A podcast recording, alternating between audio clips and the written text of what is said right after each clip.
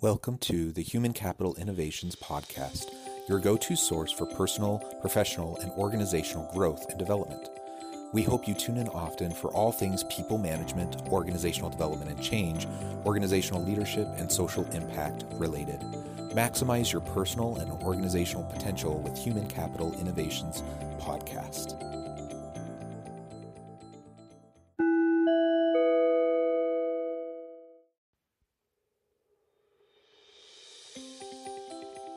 Welcome to the Human Capital Innovations Podcast.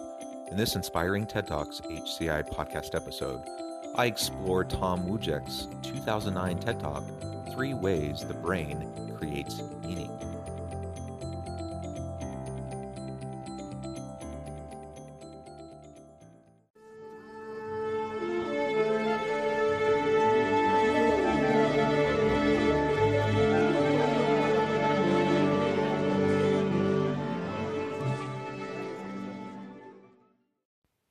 Welcome back to the Human Capital Innovations Podcast. It's great to be with you again today for this inspiring TED Talks HCI podcast episode. Today I'll be exploring Tom Wujec's 2009 TED Talk Three Ways the Brain Creates Meaning. Information designer Tom Wujec talks about three areas of the brain that helps us understand words, images, feelings, and connections. In this short talk from TEDU, he asks, How can we best engage our brains to help us better understand big ideas.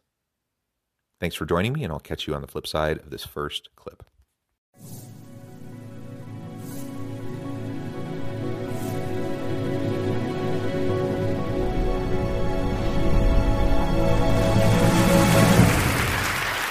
Last year at TED, we uh, aim to try to clarify the overwhelming complexity and richness that we experience at the conference in a project called the Big Viz. And the Big Viz is a collection of 650 sketches that were made by two visual artists. David Sibbet from The Grove and Kevin Richards from Autodesk made 650 sketches that strive to capture the essence of each presenter's ideas. And the consensus was it really worked. These sketches brought to life the key ideas, the portraits, the magic moments that we all experienced last year. And this year we were thinking, why does it work? What is it about animation, graphics, illustrations that create meaning? And this is an important question to ask and answer because the more we understand how the brain creates meaning, the better we can communicate, and I also think the better we can think and collaborate together. So it's a very simple idea. If we can better understand how our brain creates meaning, then we are better able to interact with each other, interact with all of the different inputs and information that we're receiving throughout our daily lives. And that'll allow us to better interact with our teams, collaborate more effectively, and ultimately drive the type of meaning that we are interested in as leaders as we're trying to create a, a workplace full of meaning and purpose. So there's not necessarily tricks or, or hacks, but these are three scientific ways that the brain makes meaning. And if we can pay attention to those and incorporate the lessons of those three areas that he'll be discussing, then we can make our presentations more powerful, our speaking more powerful, our strategic planning more powerful, and all of our collaborations and interactions with each other. We can have more dynamic, meaning making opportunities to interact with our coworkers, with our spouses and families, partners, our community, uh, everyone we interact with will be in a better situation to drive the meaning that we may feel, but unless we can communicate it, it won't translate over to those that we're interacting with. So, in the next clip, he'll be laying out those three ways that our brain makes meaning, and then we, we will explore what that really means for organizational leaders and businesses today. So, this year we're going to visualize how the brain visualizes. Cognitive psychologists now tell us that the brain doesn't actually see the world as it is, but instead creates a series of mental models through a collection of aha moments or moments of discovery through various processing. The uh, processing, of course, begins with the eyes, light enters, hits the back of the retina, and is circulated, most of which is streamed to the very back of the brain at the primary visual cortex. And primary visual cortex sees just simple geometry, just the simplest of shapes, but it also acts like a kind of relay station that re radiates and redirects information to many other parts of the brain, as many as 30 other parts that selectively make more sense, create more meaning through the kind of aha experiences. We're only going to talk about three of them. So the first one is called the ventral stream. It's on this side of the brain, and this is the part of the brain that will uh, recognize what something is. It's the what detector. Look at a hand, look at a, a, a remote control, chair, book. So that's the part of the brain that is activated when you uh, give a word to something. A second part of the brain is called the dorsal stream, and what it does is locates the object in physical body space. So if you look around the stage here, you'll create a kind of mental map of the stage, and if you closed your eyes, you'd be able to mentally navigate it. You'd be activating the dorsal stream if you did that. The third part that I'd like to talk about is the limbic system. And this is deep inside of the brain. It's very old evolutionarily. And it's the part that feels. It's the kind of the, the gut center where you see an image and you go, oh, I have a, a strong or um, emotional reaction to whatever I'm seeing. So, the, the, combination of these processing centers help us make meaning in very different ways. So, what can we learn about this? How can we apply this insight? Well, again, the schematic view is that the eye visually interrogates what we look at. The brain processes this in parallel, the figments of information, asking a whole bunch of questions to create a, a, unified mental model. So, for example, when you look at this image, a good graphic invites the eye to dart around and to selectively create a visual logic. So, the act of engaging and looking at the image creates the meaning. It's the selective logic. Now, we've augmented this and spatialized this information. Many of you may remember the, the magic wall that we built in conjunction with Perceptive Pixel, where we quite literally create an infinite wall. And so we can compare and contrast the big ideas. So the act of engaging and creating interactive imagery enriches meaning, it, it activates a different part of the brain. And then the limbic system is activated when we see motion, when we see color, and there are primary shapes and pattern detectors that we've heard about before. Now, I'm not a neuroscientist. I don't really know much about uh, brain chemistry or brain functioning and how it all works. So I really appreciate uh, the simplicity by which he he lays out the, the three different areas of the brain and and the functions that they play and how they create meaning in their own unique ways. I think it's really important for us to consider this as we are designing our communication strategies with people within our organizations, key constituencies, customers, etc. Because ultimately our goal is engagement. Our goal is to get people to interact with the content, the material, the the imagery, the text, whatever the case may be, whatever the medium, we want people to engage with it. And ultimately, if we can understand a, at least a little bit at a high level how the brain works and how it functions, and how we can then integrate th- those learnings into our strategies, we're going to be more effective. So I, I don't think I need to comment much more on this segment because he he lays out the three areas. He provides some examples, and ultimately, I'll let him and his expertise speak uh, to the, how the brain makes sense of meaning and creates meaning in those three ways. After this next clip, we'll explore what does this all mean for organizations and for our leadership.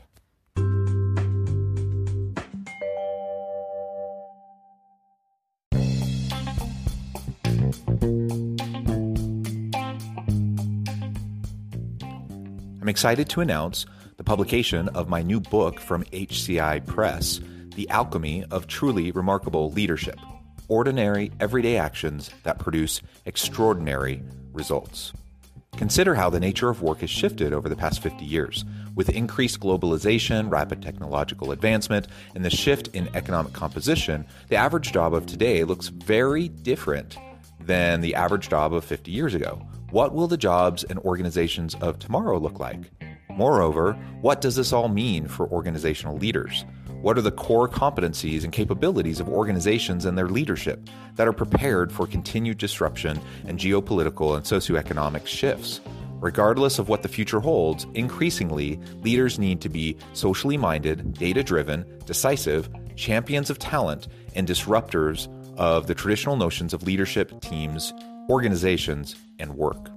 The Alchemy of Truly Remarkable Leadership will help you to explore your own leadership competencies and capabilities and consider ways to apply and implement them into your workplace and personal life.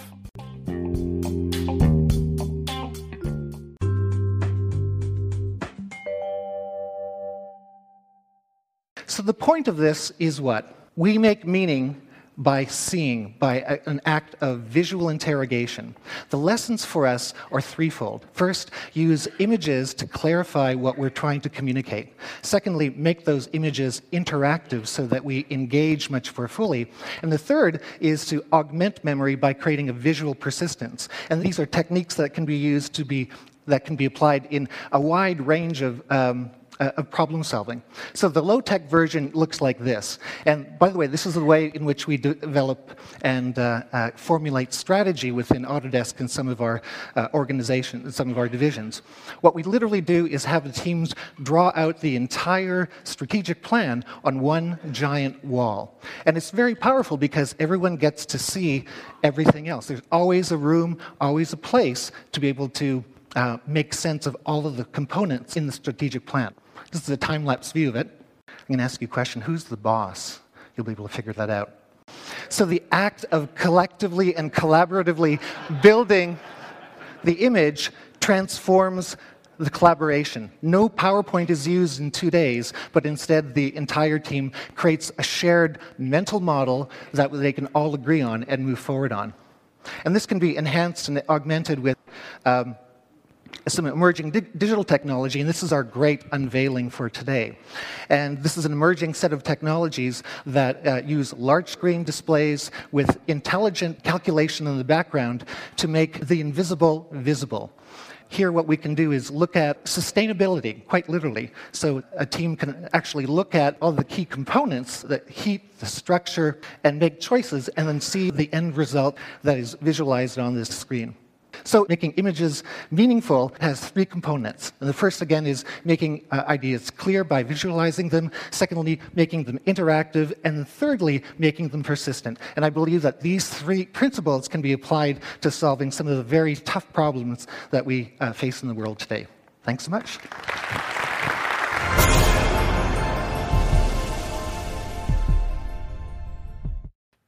Using interactive images to create visual persistence in our minds, to develop the neural pathways that will allow us to generate deeper meaning, and thereby we have deeper understanding and, and more connectivity throughout different parts of our brain.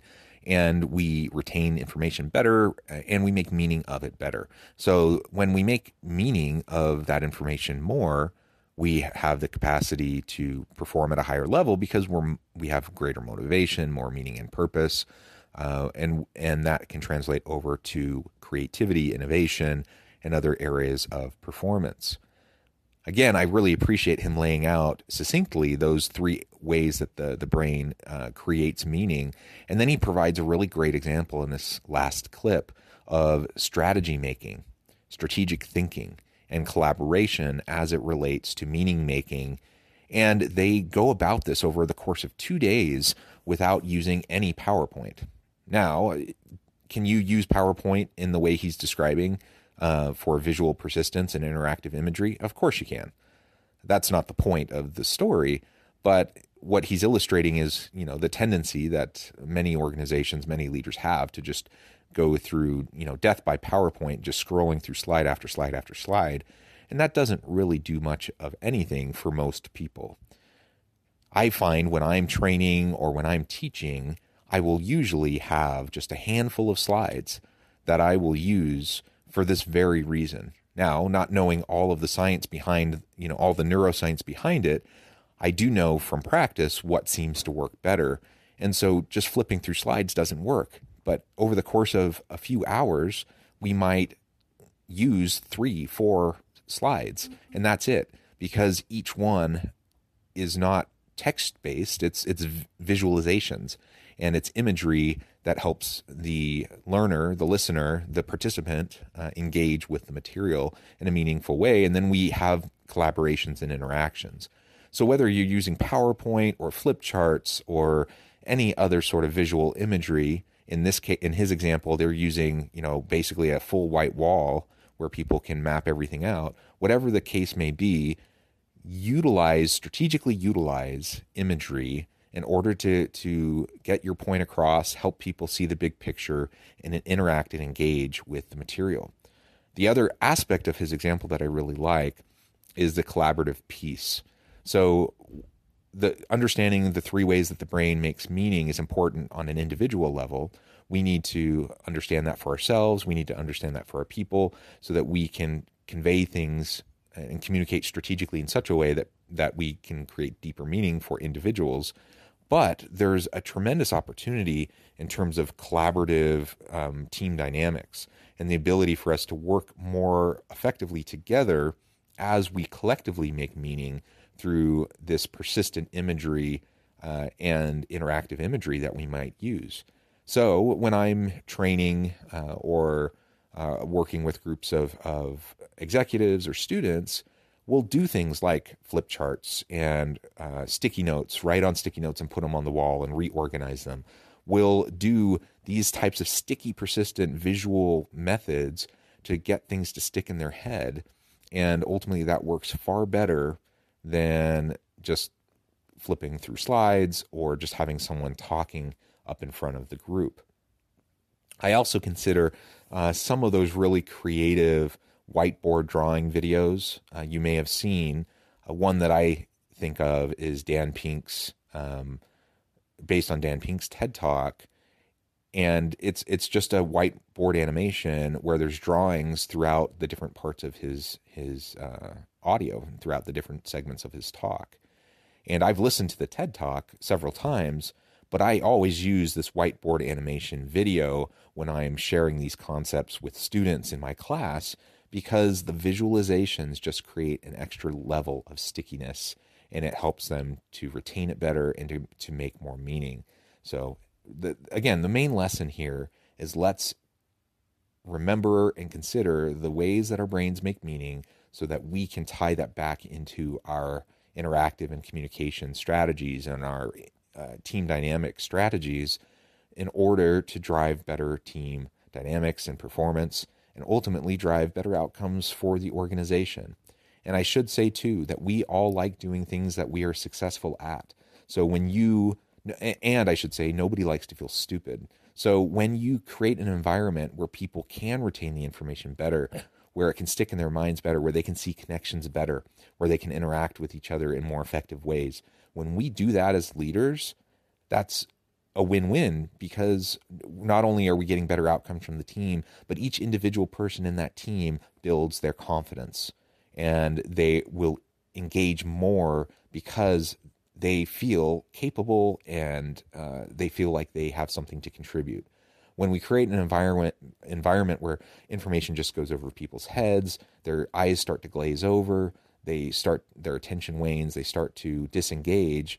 Uh, that that has negative impacts for individuals and for teams. So I, I think the benefits here are uh, tremendous uh, in many many ways. I hope that you will carefully consider all of the many um, implications of what he's sharing here in this TED talk in terms of the three ways that our brains make meaning. And ultimately, our goal as leaders within organizations is to create meaning and communicate meaning and help our people connect their work to meaning and purpose. That drives better outcomes for everybody. Thank you for joining me for this episode of the Human Capital Innovations Podcast. As always, I hope you stay healthy and safe, that you can find meaning and purpose at work each and every day, and I hope you have a great week.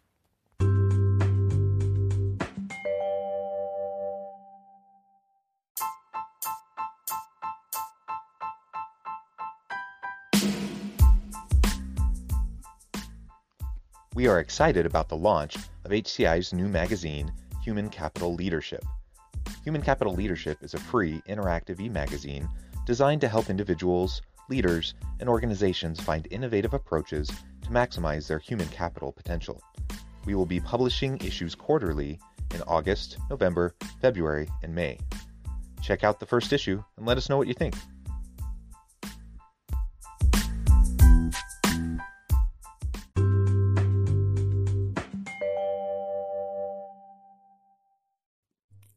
Thanks again for joining us for this episode of the Human Capital Innovations Podcast.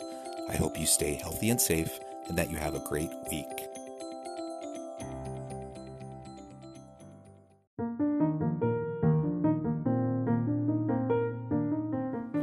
Check out our new weekly LinkedIn newsletter, Alchemizing Human Capital, exploring industry trends via original research and interviews with executives and thought leaders from across the globe.